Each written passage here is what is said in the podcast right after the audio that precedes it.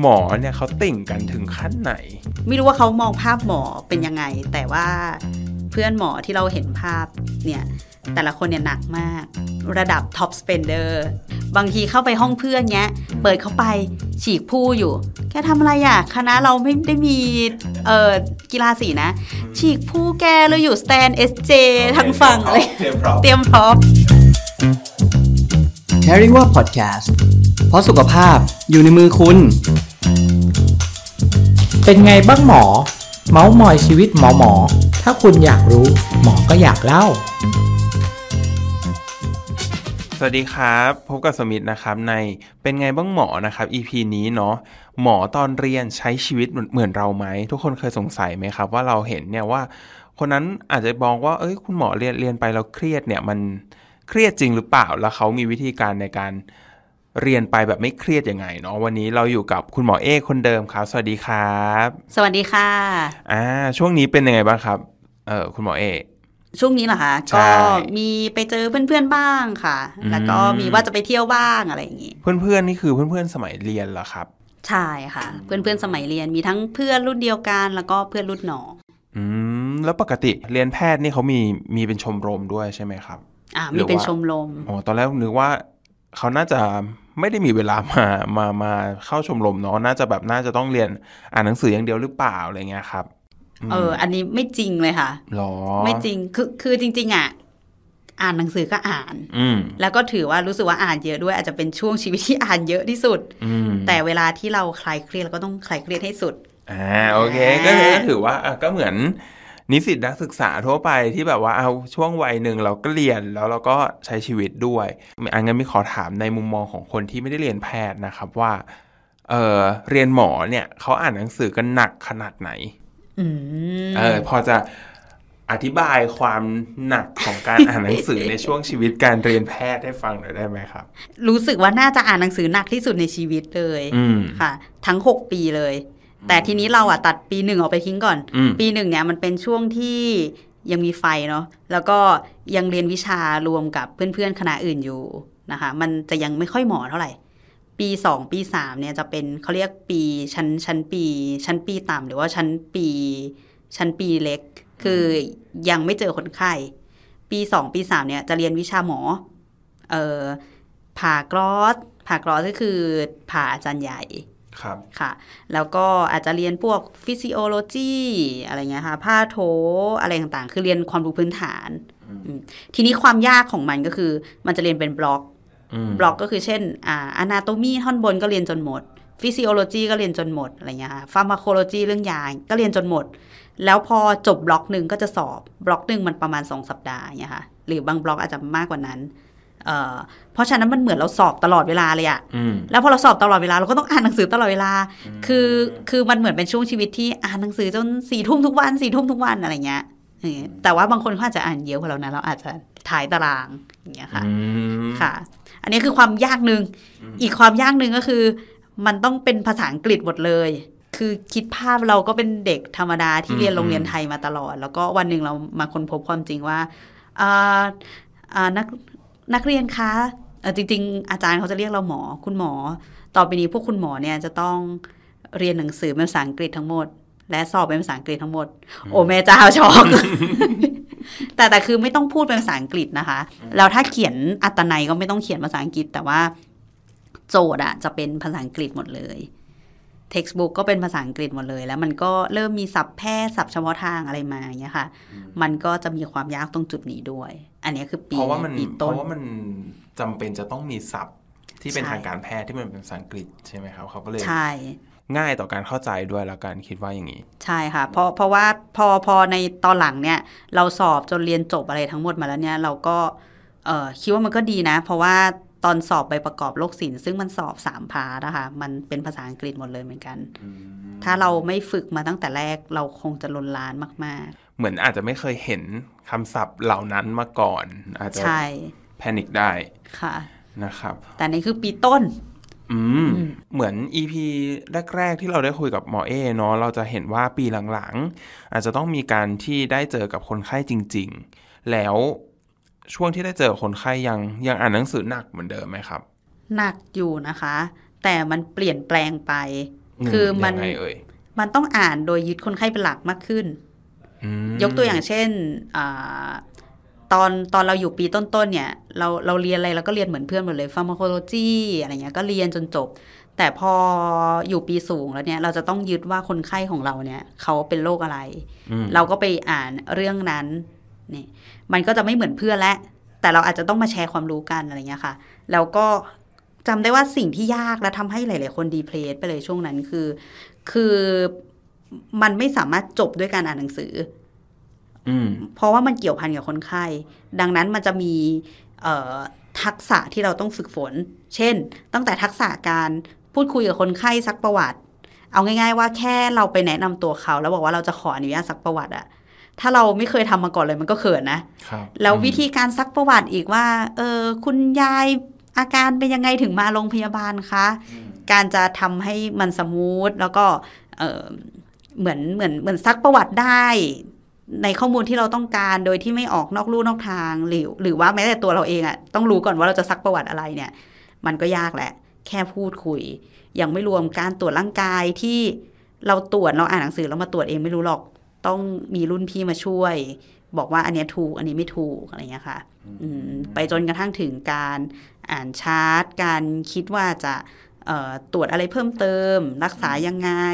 แล้วรักษาแล้วเกิดเหตุการณ์นี้สุดท้ายเป็นยังไง คือทั้งหมดเนี่ยไม่จบด้วยการอ่านหนังสืออมันจะต้องผสมกับทักษะอีกหลาย ๆ ชุดอืมตั้งแต่ทักษะเอ่อการพูด การตรวจร่างกายการคิดวิเคราะห์ คือมันยากมาก ๆ เลย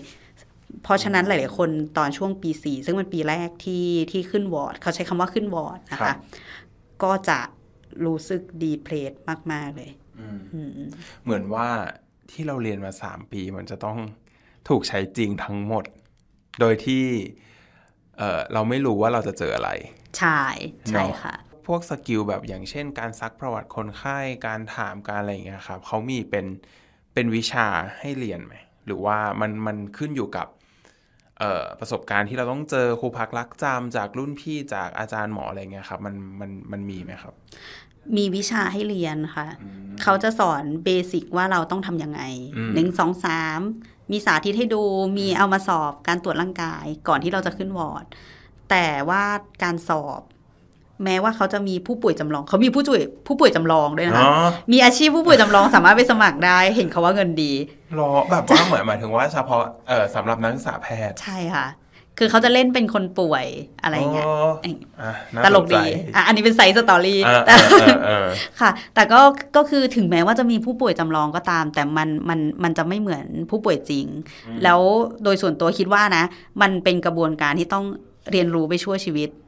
จนถึงตอนเนี้ยบางครั้งเรายังมีบางช่วงที่รู้สึกว่าเอ๊ะเคสนี้ยากจังเลย เราจะซักประวัติเขายังไงดีนะ หรือเราจะตรวจร่างกายเขายังไงดีนะ ยังยังมีช่วงเวลาอย่างนั้นอยู่เลยอะค่ะ ก็เลย ถ้าย้อนกลับไปตอนเป็นนักศึกษาแพทย์อะอืมจริงๆมันยากนะสำหรับเด็กคนหนึ่งส่วนตัววินวินก็มองว่ายากเพราะว่าคนมีเป็นเป็นกี่ล้านกี่ร้อยล้านเนาะเราเราแล้วคนมันไม่เหมือนกันอะไรเงี้ยมันก็ก็ challenge แล้วก็คิดว่าน่าจะต้องใช้ประสบการณ์ร่วมด้วยเยอะเหมือนกัน พอฟังมาแล้วเวลาทั้งเรียนทั้งเอ่อดูแลคนไข้ทั้งอ่านหนังสือทั้งสอบ กว่าจะจบทีละบล็อกทีละบล็อกเนาะแล้วการที่เรียนแพทย์อย่างเงี้ยครับหมอหมอเอใช้มีวิธีการคลายเครียดยังไงบ้าง มีหลายแบบเลย บางคนก็อ่าเข้าชมรมอืมนะคะ ชมรมดนตรีในคณะที่อยู่เนี่ย จริงจังมาก เขาแบบมีคอนเสิร์ตมีจัดคอนเสิร์ตใต้หออะไรกันนู่นนี่นั่นอะไรอย่างเงี้ยค่ะมคืออาจจะไม่ได้ว่าอลังการเหมือนอืมเหมือนอืมมหาลัยที่มีคณะดนตรีคงไม่ขนาดนั้น แต่เขาก็จริงจังกันในระดับหนึ่งที่จะมีงานเลย หรือว่าการเอ่อชมรมกีฬา อันนี้ไม่ค่อยรู้เรื่อง เพราะว่าไม่ได้ไปเตะบอลหรือว่าอะไรกับเขาเพราะว่าเพราะว่าคำว่าชมรมกีฬาของคณะแพทย์ก็ไม่ได้มีเยอะเออเออค่ะรับแต่แต่ก็จะเป็นแบบเตะบอลเล่นบาสอะไรอย่างเงี้ยค่ะก็เห็นว่าเขาก็มีจัดแข่งเรื่อยๆ กับเอ่ออาจจะเป็นบุคลากรในโรงพยาบาลอะไรเงี้ยอืมค่ะอืมไปจนกระทั่งถึงเอ่อคลายเครียดแบบวิธีเหมือนคนทั่วไปเลย เพื่อนก็ไปพับอะไรเงี้ยเออก็มีช่วงเวลาที่เขากินเหล้าอะไรกันเออแต่แต่ว่าก็ต้องไม่ทำผิดกฎหมายอะไรเงี้ยนะนะคะหรือแต่ว่าอีกส่วนหนึ่งก็คือ ถ้าสมัยนั้นย้อนไปสิบกว่าปีเนาะก็จะเป็นช่วงที่ดาราเกาหลีเพิ่งเข้ามา ก็มีเพื่อนกลุ่มหนึ่งซึ่งคือกลุ่มเราเนี่ยแหละ ก็ไปติ่งไปติ่งอืมเกาหลีอืมอ่า หรือว่าอย่างส่วนตัวนี้ก็ชอบมาทางญี่ปุ่น ก็ไปแบบกรีดดาราเจร็อกอะไรเงี้ยค่ะอืมก็มีช่วงเวลาแบบนั้น พอฟังเกี่ยวกับวิธีคลายเครียดเนาะ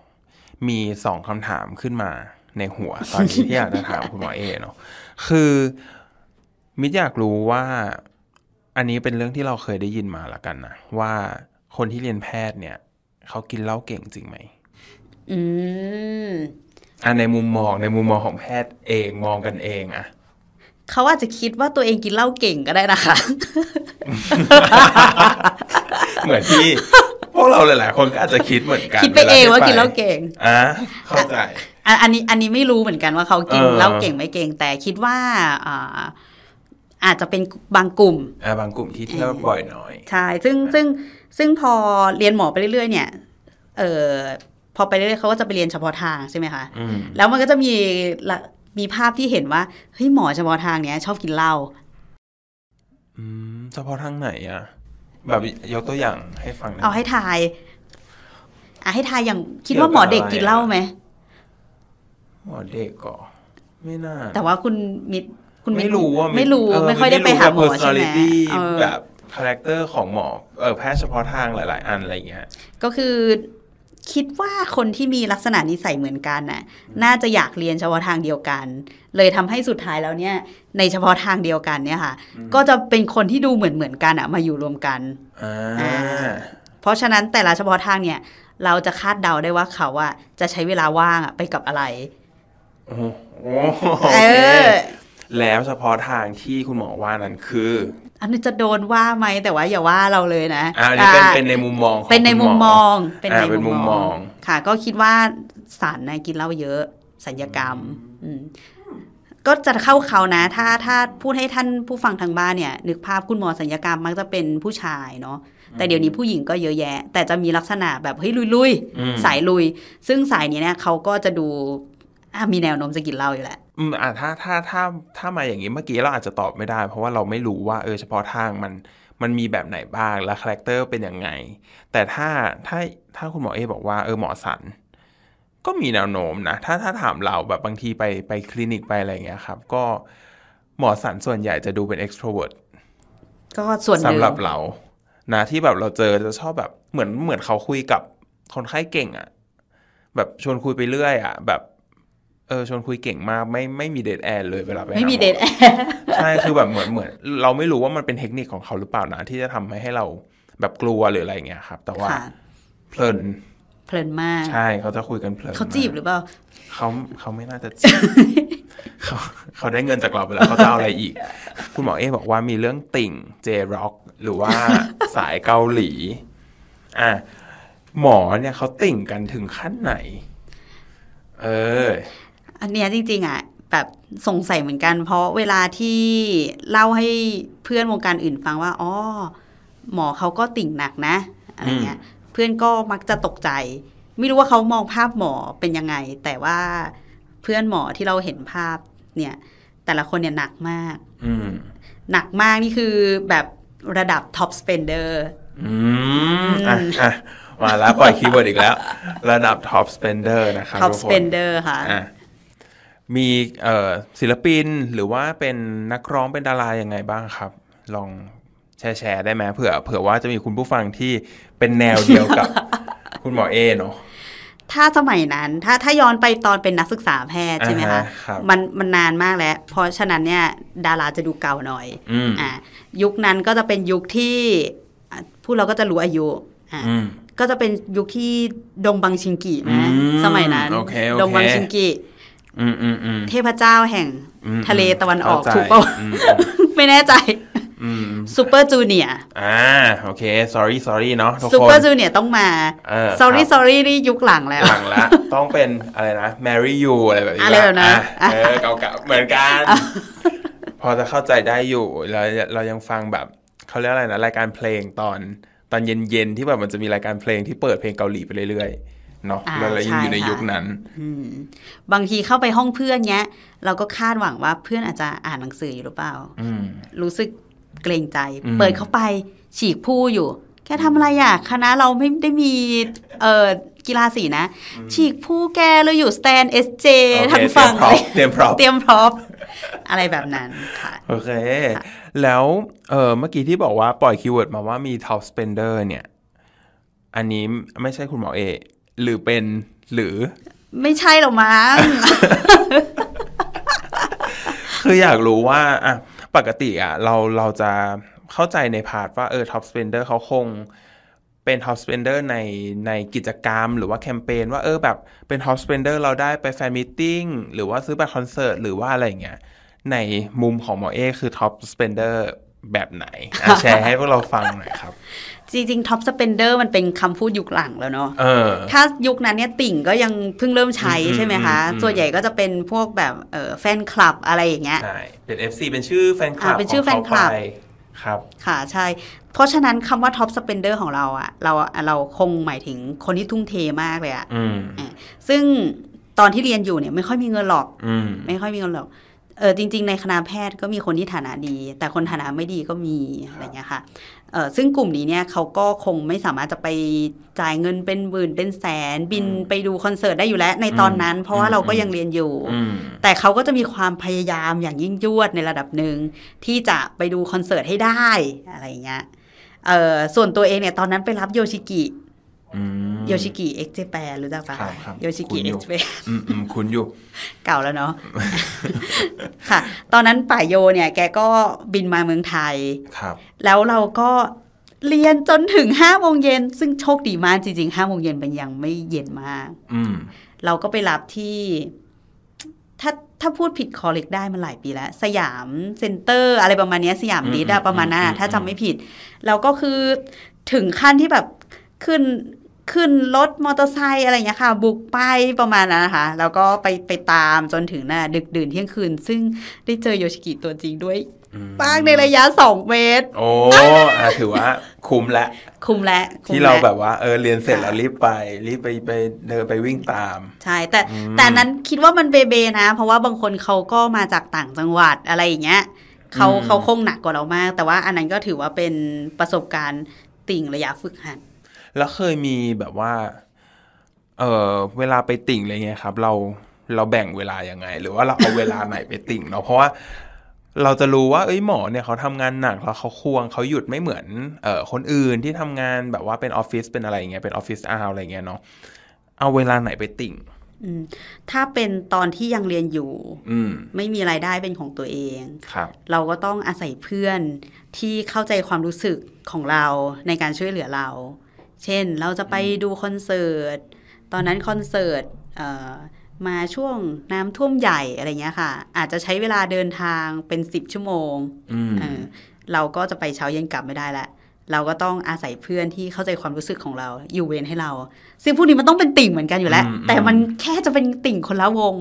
การคบเพื่อนติ่งวงเดียวกันเนี่ย ไม่มีประโยชน์เท่าคบเพื่อนต่างวง เพราะว่าเพื่อนเนี่ยสามารถที่จะอยู่เวรแทนเราได้ แล้วเราก็จะไปอยู่เวรแทนเขาแลกกันแลกแลกันกกันเออใช่ค่ะเขาก็จะเข้าใจความรู้สึกของเราค่ะ แต่ถ้าเราเรียนจบแล้วเนี่ยอีกเรื่องเลยนะ พอเราเรียนจบแล้วเนี่ยคือเราก็ใช้เงินแก้ปัญหาแทนอ่ามาแล้วปล่อย keyword อีกแล้ว ใช้เงินแก้ปัญหาคืเดี๋ยวท่านอยังไงครับ เดี๋ยวท่านผู้ฟังจะหมั่นไส้จริงหมอโรงพยาบาลรัฐไม่ได้มีเงินเยอะมาก แต่ถ้าเราแต่ว่าถ้าเรารู้สึกว่าเราสามารถขายวิญญาณให้ปีศาจได้ เพื่อแลกกับการไปเจอผู้ชายเนี่ย มันก็สามารถทำได้เหมือนอะกันเพื่อความชอบใช่เพื่อความชอบแล้วกันเนอะค่ะเราก็จัดการหมายถึงว่าเรา ขายเป็นขายอะไรหมายถึงว่าเราก็อยากรู้ด้วยแล้วเนี่ยเราก็อัดเวรเยอะอ๋อๆอ่อ่าแลกเวรกับเพื่อนอัดเวรเยอะๆ หรือเราก็ใช้เงินแก้ปัญหาขายเวรให้เพื่อนไปเลย อะไรอย่างนี้ แต่มันก็จะวนเวียน แต่แต่อาจจะไม่ใช้คำว่าวนเวียนแหละ เพราะว่าหมอที่เป็นติ่งเนี่ยมีเยอะมากอือฮึถ้าคนในสาขาเดียวกับเราเขาเป็นติ่งสักคนสองคนเนี่ย เราก็พอคุยกันได้อืมแล้วก็เฮ้ยแกอยู่เวรให้เราหน่อยดีอืมพอจะ manage ได้เพื่อเพื่อใช่เป็นบุญคุณกันในตอนหลัง ใช่ก็อาจจะเป็นวิธีคล้ายกับสมัยเรียนอะไรเงี้ยครัค่ะบอืมบวกกับเราก็คือพอเรามีเงินแล้วเราก็จะไปดูที่ไหนก็ได้ เราไม่ต้องรอเขามาเมืองไทยก็ได้เราก็ไปดูที่ต่างประเทศ อืม อะคุณผู้ฟังถ้าฟังเราเปรียบเทียบกันดีๆเนาะระหว่างช่วงเวลาเรียน คุณหมอเอ๊ย้ำหลายครั้งมากว่าเออเรายังไม่ยังไม่ค่อยมีตังค์หรือว่าอะไรอย่างงี้เนาะแต่พอตอนนี้อ๋อเราสามารถบินไปต่างประเทศได้ละเรา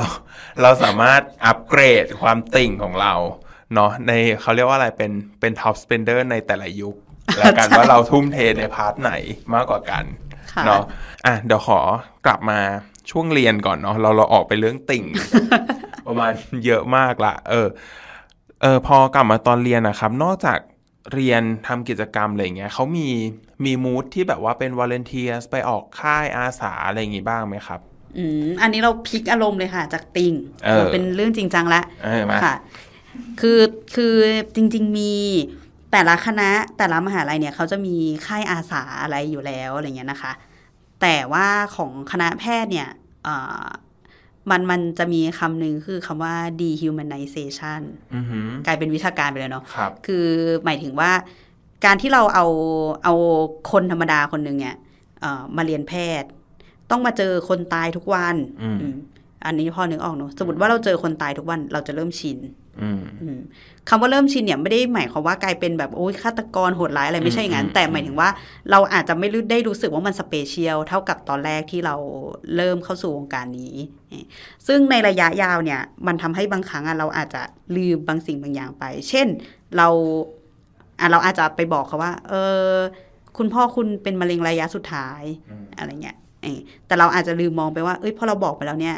ครอบครัวเขาว่าจะมีความรู้สึกยังไง แล้วจะ react กลับมายังไงฮะในความเป็นจริงแล้วเนี่ยการที่เราแจ้งข่าวร้ายของคนคนหนึ่งในครอบครัวเนี่ย คนป่วยที่เราต้องดูแลคือคนทั้งครอบครัวเพราะเขาจะเกิด react ต่อstress ที่เข้ามาใหม่อะไรเงี้ยค่ะอะ อันนี้คือเล่าเล่าแบบแบบอืม side story ให้ฟังครับครับแต่โดยรวมแล้วเนี่ยคือ ในตอนนั้นเนี่ยคือเขาก็มองว่านักศึกษาแพทย์ที่เอ่อผ่านกระบวนการเรียนในโรงเรียนแพทย์จนจบออกไปแล้วเนี่ย มันมีบางอย่างที่ทำให้เขาอะเอ่อขาดหายไป มีบางอย่างที่ทำให้ตอนที่เขาเข้ามาในโรงเรียนแพทย์เนี่ยเขามี แต่พอออกไปแล้วเขาไม่มีอะมันอาจจะเป็นความเอ่อรู้สึกสเปเชียลกับบางอย่าง คืออะไรที่มันดูสปิริชวลมาก ๆ มันจะหายไปหรือว่าน้อยไปอย่างเงี้ยค่ะ ซึ่งกระบวนการเนี้ยเป็นทั่วโลก เขาเรียกว่า dehumanization ซึ่งทำตามตัวอักษรเลยคือเป็นมนุษย์น้อยลงอืมอืมอืมนี่เพราะฉะนั้นก็เลยมีความพยายามที่จะก่อตั้งชมรม หรือแม้แต่ผลักดันบางกิจกรรมเข้าไปในหลักสูตร เพื่อให้นักศึกษาแพทย์เนี่ยไม่หลงลืมว่าเอ่อความเป็นมนุษย์เนี่ยมันไม่ใช่แค่เรื่องรักษาถูกรักษาผิดเป็นตายเท่านั้น แต่ว่ามันต้องมีบางอย่างอีกหลายอย่างที่มันเป็นเรื่องของจิตวิญญาณอืมให้ให้เหมือนให้ get emotional feelings มากขึ้นว่า เออ เหมือนว่าเออพอพอเราอยู่ในแวดวงนี้เราอาจจะได้เจอแบบเหตุการณ์ที่มันร้ายแรงนู่นนี่นั่น แต่ว่าคนไข้เขาอาจจะไม่ได้เคยสัมผัสอะไรอย่างงี้ใช่ไหมครับหมายถึงว่าใช่ อันนี้คือเป็นเหตุผลที่ที่ช่วงแรกที่มีถามคุณหมอเอว่าเออมีออกค่ายอาสาไหมมีแบบเป็นค่ายอ๋อโอเค ใช่ ตอนนั้นก็เลยมีชมรมครับ คิดว่าหลายที่น่าจะมีแบบเป็นพวกชมรมจิตอาสาอืมอะไรเงี้ยค่ะ ที่ให้เขาได้ทำกิจกรรม อาจจะเป็นกับคนไข้หรือแม้แต่ข้างนอกอืมเราให้ได้เจอคนหลาย ๆ รูปแบบ แล้วก็อาจจะให้ได้เข้าใจความ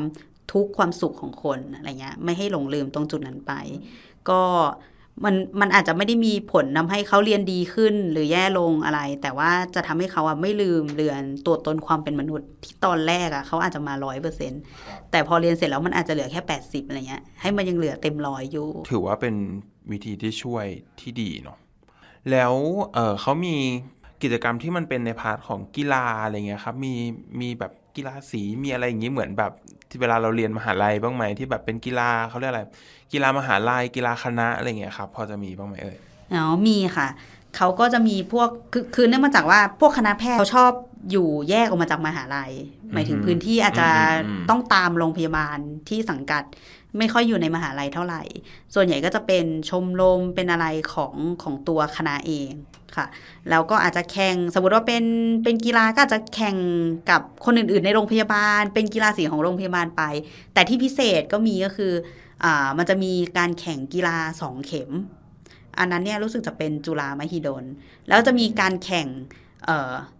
จำไม่ได้ว่ามันแต่ก่อนมันสิบแปดเอ้ยสิบ สิบสามเข็มอะไรประมาณเนี้ยแล้วมันก็เพิ่มเป็นยี่สิบสองเข็มอะไรอย่างเงี้ยค่ะ คือไม่รู้ตัวเลขนะจำไม่ได้แล้วป้าจำไม่ได้แล้วลูก ถ้าใครรู้ก็คือเขาเล็กด้วยนะ คือจำนวนเข็มนี่คืออะไรครับ คือจำนวนคณะคณะอ๋อแพที่ทย์เข้าการแข่งที่เข้าร่วมอ๋อเพราะฉะนั้นมันจะเพิ่มขึ้นเรื่อยอ่าฮะๆก็เลยงงว่าตอนนี้เขากี่เข็มแล้วอ๋เนี่ยอพอเราไม่ได้ ใช่จำนวนเข็มก็คือจำนวนคณะที่เข้าร่วมการแข่งขันกีฬาใช่ค่ะนรับอ่าโอเค เราจะเริ่มแบบว่าเหมือนเหมือนย้อนย้อนไปเรื่อยๆเนาะพอมาทำกิจกรรมแล้ว แล้วพออยู่ไปเรื่อยๆอะไรเงี้ยครับ มีการรับน้องไหมอ๋อแบบว่ามีถ้าเป็นค่ะแพทย์อะไรเงี้ยเข้ามาปีแรกเราจะถูกรับน้องยังไงบ้างครับ มีคือเขาจะรับน้องปี มันจะเป็นปีสองรับปีหนึ่งอืมรอบหนึ่งครับแต่แต่ว่าเข้าใจว่าแต่ละคณะไม่ค่อยเหมือนกัน ปีสองรับปีหนึ่งรอบหนึ่งคือรับเข้าคณะแบบหลังจากที่เอ็นติดอะไรเงี้ย แล้วมันจะมี ปีสูงรับปีต่ำปีสูงรับปีต่ำคือปีสี่ห้าหกเนี่ยเป็นปีสูง ปีสูงคือหมายถึงเจอคนไข้แหละขึ้นวอร์ดครับแล้ว ปีสองปีสามเนี่ยเป็นปีต่ำก็คือสองสามก็คือจะต้องอยู่ถูกรับน้องสามปีอะไรอย่างเงี้ยหรออ๋อหรืไม่ว่าค่ะหรือว่ารับแค่หนึ่งคือพอปีสี่เอ้ยโทษค่ะปีสามจะขึ้นปีสี่เนี่ยครับรุ่นพี่ปีสูงเขาจะมารับอ๋อหมายถึงก่อนที่จะผ่านขึ้นไป ใช่ใช่ไหมหมายถึงว่าก่อนที่จะผ่านจากปีต่ำไปปีสูง ใช่ค่ะอืมเอ่อแต่ละคณะไม่ค่อยเหมือนกันครับ ถ้าศิริราชเขาจะมีรับน้องข้ามฟากข้ามฟากก็คือเหมือนกับขึ้นจากปีสามมาเป็นปีสี่อือฮึแต่อันนี้ไม่แน่ใจรายละเอียดอืมอย่างเงี้ยค่ะ แล้วในคณะอื่นๆก็จะมีลักษณะคล้ายๆกันมีแบบงานรับเสื้อกาว มีอะไรที่ที่เป็นสัญลักษณ์ว่าคุณน่ะ ได้ขึ้นจากการเรียนแพทย์ในห้องเฉยที่พร้อมจะเจอคนไข้จริง ๆ ละๆใช่อืมอืม ค่ะ ทีนี้ในการรับน้องแต่ละรูปแบบก็จะไม่ค่อยเหมือนกันเท่าไหร่ ถ้าเป็นปีรับรับขึ้นปีสูงเนี่ยค่ะ มันก็จะมีความเป็น spiritual เน้นความสง่างาม เน้นว่าคุณแบบ achieve และในระดับหนึ่งแล้วตอนเนี้ยคุณจะต้องขึ้นวอร์ดแล้วแล้วถึงแม้ว่าคุณจะเป็นนักศึกษาแพทย์อะแต่เมื่อคุณเจอกับคนไข้แล้วเนี่ย คุณจะต้องมีความเป็น professional มีความเป็นวิชาชีพมากขึ้นอะไรเงี้ย เพราะฉะนั้นมันจะเป็นอะไรที่ค่อนข้างแบบดูเป็นทางการนิดนึง จะไม่ใช่รับน้องแบบที่เราเคยเห็นกัน แต่ไอปีสองรับปีหนึ่งเนี่ย ส่วนใหญ่จะเป็นเด็ก เด็กๆอะอืมทำเหมือนรับน้องเหมือนทุกคณะเหมือนอะไรอย่างเงี้ยแหละครัค่ะบมันก็มีวากน้องมีอะไรอย่างเงี้ย ซึ่งย้อนกลับไปคิดดูแล้วก็ไม่ค่อยชอบเท่าไหร่ เพราะว่ามันที่เป็นแบบโซตัสใช่มันก็ไม่ค่อยมีประโยชน์เท่าไหร่ แต่เข้าใจว่าตอนนี้น่าจะเลิกไปหลายคณะแหละเอ่อหมอเอมีประสบการณ์อะไรรับน้องที่แบบ ประทับใจบ้างไหมหมายถึงว่าตลกตลกๆก็ได้อะไรเงี้ยครับตอนรับน้องมมีค่ะอ่าคือคือตอนที่เข้าคณะมาเป็นปีหนึ่งเนี่ย อันอันนั้นน่ะยังเป็นยุคที่เขาวากน้องอยู่ครับ แต่ตอนแรกเราอะเลือกคณะนี้เพราะเราคิดว่าไม่มีวากอืมแต่พอเข้ามาแล้วเจอโดนวากน้องก็คืออารมณ์เสียไปแล้วระดับหนึ่งแล้วก็ ที่ตลกก็คือเขามันมันจะมีแบบให้บูมคณะอะไรอย่างนี้ใช่ไหมคะ คิดว่าน่าจะคล้ายๆกันทุกอืมคณะเนอะอืมอืมบูมคณะบูมต้องมีผ่านบูมไม่ผ่านอะไรประมาณเนี้ยต้องมีอยู่แล้วอ่าทีนี้เราเราก็ทีนี้มันจะมีมุกหนึ่งประมาณว่าซ้อมฝึกบูมกันอยู่ แล้วก็จะมีรุ่นพี่มาวากบอกว่า บูมคณะเป็นของศักดิ์สิทธิ์มาฝึกซ้อมกันอย่างเงี้ย ใช้ได้ที่ไหนอะไรเงี้ยเราก็จะหาเรื่องลงโทษเราอะไรแบบนี้ เราก็เลยยกมือถามว่า แล้วต้องไปไหว้ศาลที่ไหนก่อนไหมคะอุ้ย ก่อนจะบูมอืมแต่ว่าไม่ได้ใช้เสียงแบบนี้ใช้เสียงแบบอืมสดใสน่ารัก เพราะว่าตอนนั้นยังเด็กอยู่อะไรเงี้ย จริง ๆ ก็จะกวนตีนนั่นแหละอืมแล้วกลายเป็นว่าพี่เขาก็คือนิ่งอึ้งไปเลยอืมเขาซึ่งในใจพี่เขาก็มาเล่าทีหลังว่า พี่ไม่รู้จะตอบยังไงเลย มันอืมแบบในบทไม่มีแบบนี้ อะไรแบบเนี้ยอืมเออ แล้วหลังจากนั้นเขาก็เลยยกเลิกมุกนี้ไปในปีถัดๆไปม แต่อ๋อหมายถึงว่ามันเป็นไดอะล็อกที่เขาทำกันมานั่นแหละ เป็นไดอะล็อกที่มีมาหลายอืมปีแล้วเข้าใจได้ซึ่งในไดอะล็อกไม่มีคนถามเรื่องนี้ และเขาเรียกว่าอะไรและ ผู้เข้าชมโชว์ก็จะเปลี่ยนไป ความเขาเรียกอะไรต่อล้อต่อเถียง มันก็จะสกิลมันก็จะเพิ่มขึ้น ใช่ค่ะ แต่ว่าไม่มีวิธีการรับมือเนาะอ่าเข้าใจได้ก็ก็คือเป็นในพาโซตัสอย่างที่เรานั่นนั่นแหละว่าเออจริง ๆ มันก็เป็นการ แสดงอย่างหนึ่งค่ะแล้วกันเนาะด้วย objective อะไรก็แล้วแต่ แต่ว่าตอนนี้น่าจะหายไปเยอะแล้วครับ แต่จริงๆถ้าถ้าเขาคิดว่าเป้าหมายคือทำให้น้องๆ อันนี้เหมือนออกนอกเรื่องเนาะอืมอาจจะทำให้น้องๆแบบสามัคคีกันเวลาเรียนที่เรียนหนักเนี่ยจะได้ช่วยเหลือกันอะไรเงี้ยที่จริงเป้าหมายเนี่ยมันดีนะ แต่มันต้องเปลี่ยนวิธีการ การวากับมันมันจะไม่เหมาะสมแล้ว มันแค่สร้างศัตรูคนเดียวกัน ซึ่งนั่นเป็นรุ่นพี่ ใช่ในบริบทนั้นเฉยอืมมันมันมันอันนี้อ่าเสริมจากคุณหมอเอเนาะก็คือคิดว่ามันมันมีกิจกรรมที่เราสามารถเป็น bonding activity อย่างอื่นได้อีก ที่ไม่ใช่การเหมือนจับน้องมานั่งรวมกัน แล้วก็มานั่งวากวากวากหรือว่า make drama ขึ้นมาอะไรเงี้ยครับ ก็ไม่ดีเนาะๆใช่ค่ะ อันนี้อืมอยากฝากไปถึงอาจจะมีน้องๆมานั่งฟังอะไรเงี้ย อันนี้แนะนำนะ ไปฝึกแบบปั๊มหัวใจ CPR อะไรเงี้ยดีกว่าคณะอื่นก็ได้อือืมมใครปั๊ม ปั๊มไม่ลึกพอ ต้องช่วยเพื่อนอะไรอย่างเงี้ยเออเออทำงานเป็นทีมอะไรอย่างก็เงี้ดียนะก็ดูก็ดูเหมาะกับคณะแพทย์นะ ถ้าทำอย่างนี้แล้วก็ เพราะว่าหมายถึงว่า CPR เออมันก็ต้องมีการฝึกมีการอบรมก่อนอะไรอย่างเงี้ยใช่ไหมถ้าสมัยก่อนอะไม่มีเลย แล้วพอไปถึงปีสี่ปีห้าค่อยไปอบรม ทั้งที่ความเป็นจริงแล้วเนี่ยเอ่อ CPR การปั๊มหัวใจอะค่ะครับ ถ้าถ้าเป็นหมอก็จะเป็นแบบ advance เนาะแต่คนทั่วไปเนี่ยเขาสามารถทำได้แบบ basicที่จริงอะเราน่าจะเอานักศึกษาปีหนึ่งปีสองจริง ๆอาจจะทำทุกคณะเลยก็ได้อืมมาเรียนเรื่องนี้อืมอ่าแล้วแล้วปกติแล้วเนี่ยในการ CPR ในการปั๊มหัวใจเนี่ยค่ะมันต้องทำงานเป็นทีม เช่น คนที่หนึ่งปั๊มอยู่ แล้วเหนื่อยแล้ว คนที่สองต้องมาช่วยอ่าเราอาจจะดีไซน์กิจกรรมอะไรจากอันนี้ก็ได้อืมก็ดูน่าสนใจนะ อันนี้ก็เป็นก็เป็นหนึ่ง part ที่ส่งเสริมความสามัคคีให้น้องด้วยเหมือนกันใช่เนาะค่เพราะว่ามันต้องเปลี่ยนเนาะถ้าเกิดแบบคนแรกอุ้ยไม่ได้การแล้วต้องต้องเปลี่ยนคนละในการทำ CPR อะไรอย่างงี้เนาะใช่เพื่อนช่วยไปอะไรอย่างนี้อืมแล้วมีมีกิจกรรมอื่นอีกไหมครับ ที่ที่ได้ทำตอนรับน้องแล้วรู้สึกชอบ อันนี้อาจจะไม่ได้ชอบเนาะตอนเอ่อวากแต่ว่าเป็นประสบการณ์ที่ผ่านมาแล้วกัน แล้วมีกิจกรรมอะไรที่ที่ชอบอีกไหมครับ ตอนรับน้องอะไรเงี้ยครับ อืมถ้าถ้ารับน้องเลยก็ มันก็ทั่วไปจริงๆคณะแพทย์ไม่ได้ครีเอทีฟกว่าอืมคณะอืมอื่นอืมเท่าไหร่ เขาก็รับน้องทั่วไปเต้นอะไรเงี้ยไอเบรกกิ้งอะไรเงี้ยค่ะอือหือแต่อาจจะเป็นว่าเออคือพอเป็นรุ่นพี่รุ่นน้องเนี่ยความที่คณะแพทย์มันเรียน 6 ปีใช่ไหมคะมันก็เลยมีกิจกรรมที่แบบพี่ปี6 5 4 3 2อืมอย่างเงี้ย คือมันค่อนข้างเยอะเงี้ยค่ะอืมแล้วก็เออมามารับน้องพร้อมกัน มารับน้องเข้าสายรหัสตัวเอง พร้อมกัน ในกิจกรรมนั้นเนี่ยก็เลยทำให้เราอะได้เห็นพี่ในแต่ละชั้นปีแล้วเราก็จะเห็นเลยว่าเฮ้ยพอพี่เขาอะเข้าสู่ปีสูง ปีสี่ปีห้าแล้วปีหกเนี่ยคือเป็น extern คือเป็นฝึกงานแล้วเหมือนหมอแล้วมันต่างกันมากเลยอืมก็เลยทำให้เราอะเออเหมือนเห็นภาพตัวเองในอนาคตว่าเราควรจะเป็นยังไง เมื่อเราเรียนจบไปแล้วค่ะ เอ่อจะบอกว่าคณะแพทย์หลังจากที่มีได้ฟังมาเนาะคือคณะแพทย์เขาจะมีสองพาร์ทใหญ่ ๆ คือเป็น part ที่เราจะเจอแค่หนังสือกับอาจารย์ แล้วก็จะเป็นหนังสืออาจารย์คนไข้ใช่ใช่เนาะซึ่ง part หลังเนี่ยน่าจะได้แบบทำให้เอ่อโตขึ้นเยอะมากๆ เพราะว่าต้องคุยกับคนต้อง manage ต้อง handle หลาย ๆ อย่างอะไรเงี้ยครับ ก็อืมก็มันน่าจะก้าวกระโดดมาก ๆ เลยเนาะหมายถึงว่าจากสมมุติจากปีสามไปปีสี่ ใช่ใช่มันน่าจะค่แบบก้าวกระโดดสุด ๆ เลยอะเพราะว่าแบบมันคือแกลบที่ไม่ได้เจอคนไข้แล้วมาเจอ แล้วมันกลายเป็นว่าเราเราคาดเดาไม่ได้ว่าเราจะเจอคนไข้แบบไหนอไรอย่างใช่เงี้ยเนอค่ะ แล้วก็อีกอีกจุดหนึ่งจะเป็นปีห้าไปปีหกอืมปีห้าปีสี่ปีห้าเนี่ย ปกติเขาจะใส่เสื้อกาวยาว แต่บางคณะก็ใส่กาวสั้น แต่ปีหกจะใส่กาวสั้นทั้งหมดทั่วประเทศอืมอืมเขาเรียกว่าเสื้อสามารถคือปีห้าเนี่ยค่ะเอ่อ ไม่ว่าเราจะทำอะไรอะ่ะ เราจะอยู่เวรกับรุ่นพี่เสมอออืมแต่พอเป็นปีหกแล้วเนี่ยจะมีช่วงที่เราเป็น first call คือปล่อยให้ให้อยู่กับคนไข้เอง อยู่เวรกับคนไข้ แต่ว่ามีรุ่นพี่ cover แต่ไม่ได้เกาะติดทุกวินาทีเหมือนกับปีอื่น ๆ บางทีมันอาจจะเป็นแค่ หมอค่าคนไข้นอนไม่หลับ ขอยานอนหลับ เจ้าของไข้เขาบอกว่าให้ได้ถ้าถ้า notify ก็ให้ได้ แต่หมอต้องมาเขียนออเดอร์นะคะ อะไรเงี้ย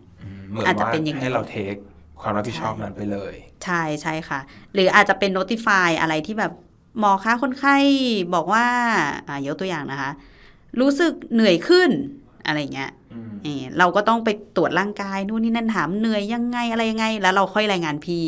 อย่างนี้เออมันก็จะมีช่วงเวลาที่ได้เป็นเป็นหมออมคนเดียวจริงเป็นแบบเหมือนเหมือนเราจะค่อยๆ สลัดพี่เลี้ยงออกไปเรื่อยๆ ใช่ใช่ๆจนค่ะปีหกเราจะแบบโอเค เราจะยืนด้วยตัวเราเองละ เราจะเขาเรียกอะไรรับความรับผิดชอบนี้ทั้งหมด ความผิดไหนที่มันผิดเราก็จะรับทั้งหมดแล้วถูกปะครับอะอาจจะยังไม่ขนาดนั้นเขายังหรอไม่มีเลขวอลแต่อ๋อเขาว่าจะมีเขาจะซักประวัติตัวร่างกายเองอ่าฮะโทรบอกพี่ก็อาจจะมาคอลเลกอ๋ออหมายถึงว่า ยังคืมีอยู่บ้างอืมยังมีคนคอยคอลเลกอยู่แต่ว่า เนื้อความข้างล่างที่เราเจอจะเป็นเราทั้งหมดละ ใช่ จะมีช่วงเวลาที่เราได้เจอกับคนไข้เอง ซึ่งมันก็แปลกนะอืมอืมพอมาคิดดูแล้วเมื่อวานเราใส่กาวยาว พี่ประกบตลอดเวลาเลยอืมพอวันนี้เราใส่กาวสั้นอ๋อแล้วมันก็ทุกอย่างมันสวิชแบบสวิชอ๋อยี่สี่ชั่วโมงเท่านั้นอ๋อมันก็จะเป็นความเติบโตอีก ที่ที่ที่ตอนแรกบอกว่าน้องๆ อาจจะเห็นความเปลี่ยนแปลงของแต่ละชั้นปี อ๋อถ้ามันสวิชอย่างนี้ก็คืออ๋อยังไงก็โตไม่ต้องห่วง ต้องเซอร์ไวฟ์แล้ว ใช่ อันนี้คือแบบต้องแล้วอะคือโตไม่ทันไม่ได้อะต้องต้องให้ทันแล้วเนาะเอ่อนอกจากกิจกรรมที่เล่ามาทั้งหมดอะไรเงี้ยครับโมเอมีอะไรที่อยากจะแชร์อีกไหมในช่วงชีวิตการเป็นการเป็นนักเรียนแพทย์มีอะไรอีกไหมเอ่ยอืม